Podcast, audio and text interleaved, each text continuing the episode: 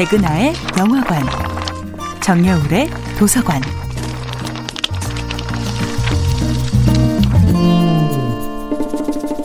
안녕하세요. 여러분과 아름답고 풍요로운 책 이야기를 나누고 있는 작가 정여울입니다. 이번 주에 만나보고 있는 작품은 생텍쥐페리의 야간 비행입니다. 문학평론가 발터 베냐미는 미디어가 발달하면서 정보는 넘쳐나게 되었지만 입에서 입으로 전해지는 이야기다운 이야기는 점점 사라져가고 있다고 지적했습니다. 하룻밤에 세계사 마스터하기, 일주일 만에 영어 문법 끝장내기 같은 효율적인 정보의 소통에는 익숙하지만 심장을 고동치게 하는 타인의 육성에 담긴 이야기를 들을 수 있는 기회는 점점 줄어듭니다. 생텍쥐페리의 작품들은 그런 의미에서 간단한 정보가 아닌 풍요로운 이야기의 힘을 아름답게 증명합니다. 그는 공포의 대상이자 영감의 원천이기도 했던 사막을 이렇게 묘사하지요. 사막이 일견 공허와 침묵뿐이라고 느껴지는 것은 하루살이 애인에게는 자신을 내맡기지 않기 때문이야. 한 마을에 대해 알고자 한다면 우리 마음을 모두 거기에 두고 그들의 갈등, 그들의 아픔, 그들의 웃음 속에 완전히 동화되어야 합니다.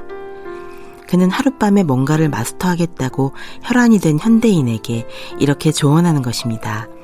경험은 그렇게 쉽게 소통될 수 있는 것이 아니라고 말이죠. 작가의 아름다운 문체나 화가의 아름다운 필체를 인공지능으로 대체할 수는 없습니다. 모든 걸 돈으로 살 수 있어도 경험은 돈으로 살 수 없습니다. 생텍쥐페리는 수없이 사막에 불시착하면서 사막 사람들과 부딪히고 갈등하고 감탄하면서 사막의 한숨을 듣고 사막의 속살에 자신을 맡깁니다.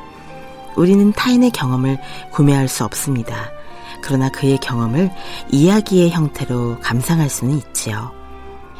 야간 비행은 오직 비행을 필생의 소명으로 삼은 사람만이 느낄 수 있는 경험을 소중한 이야기의 그릇에 담았습니다.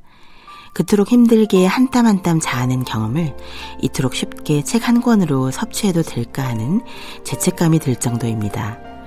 방대한 인터넷의 세계도 좋지만 윗세대들이 아래세대에 줄 수 있는 가장 오래가는 유산은 그들이 온몸으로 살아낸 멋진 이야기가 아닐까요?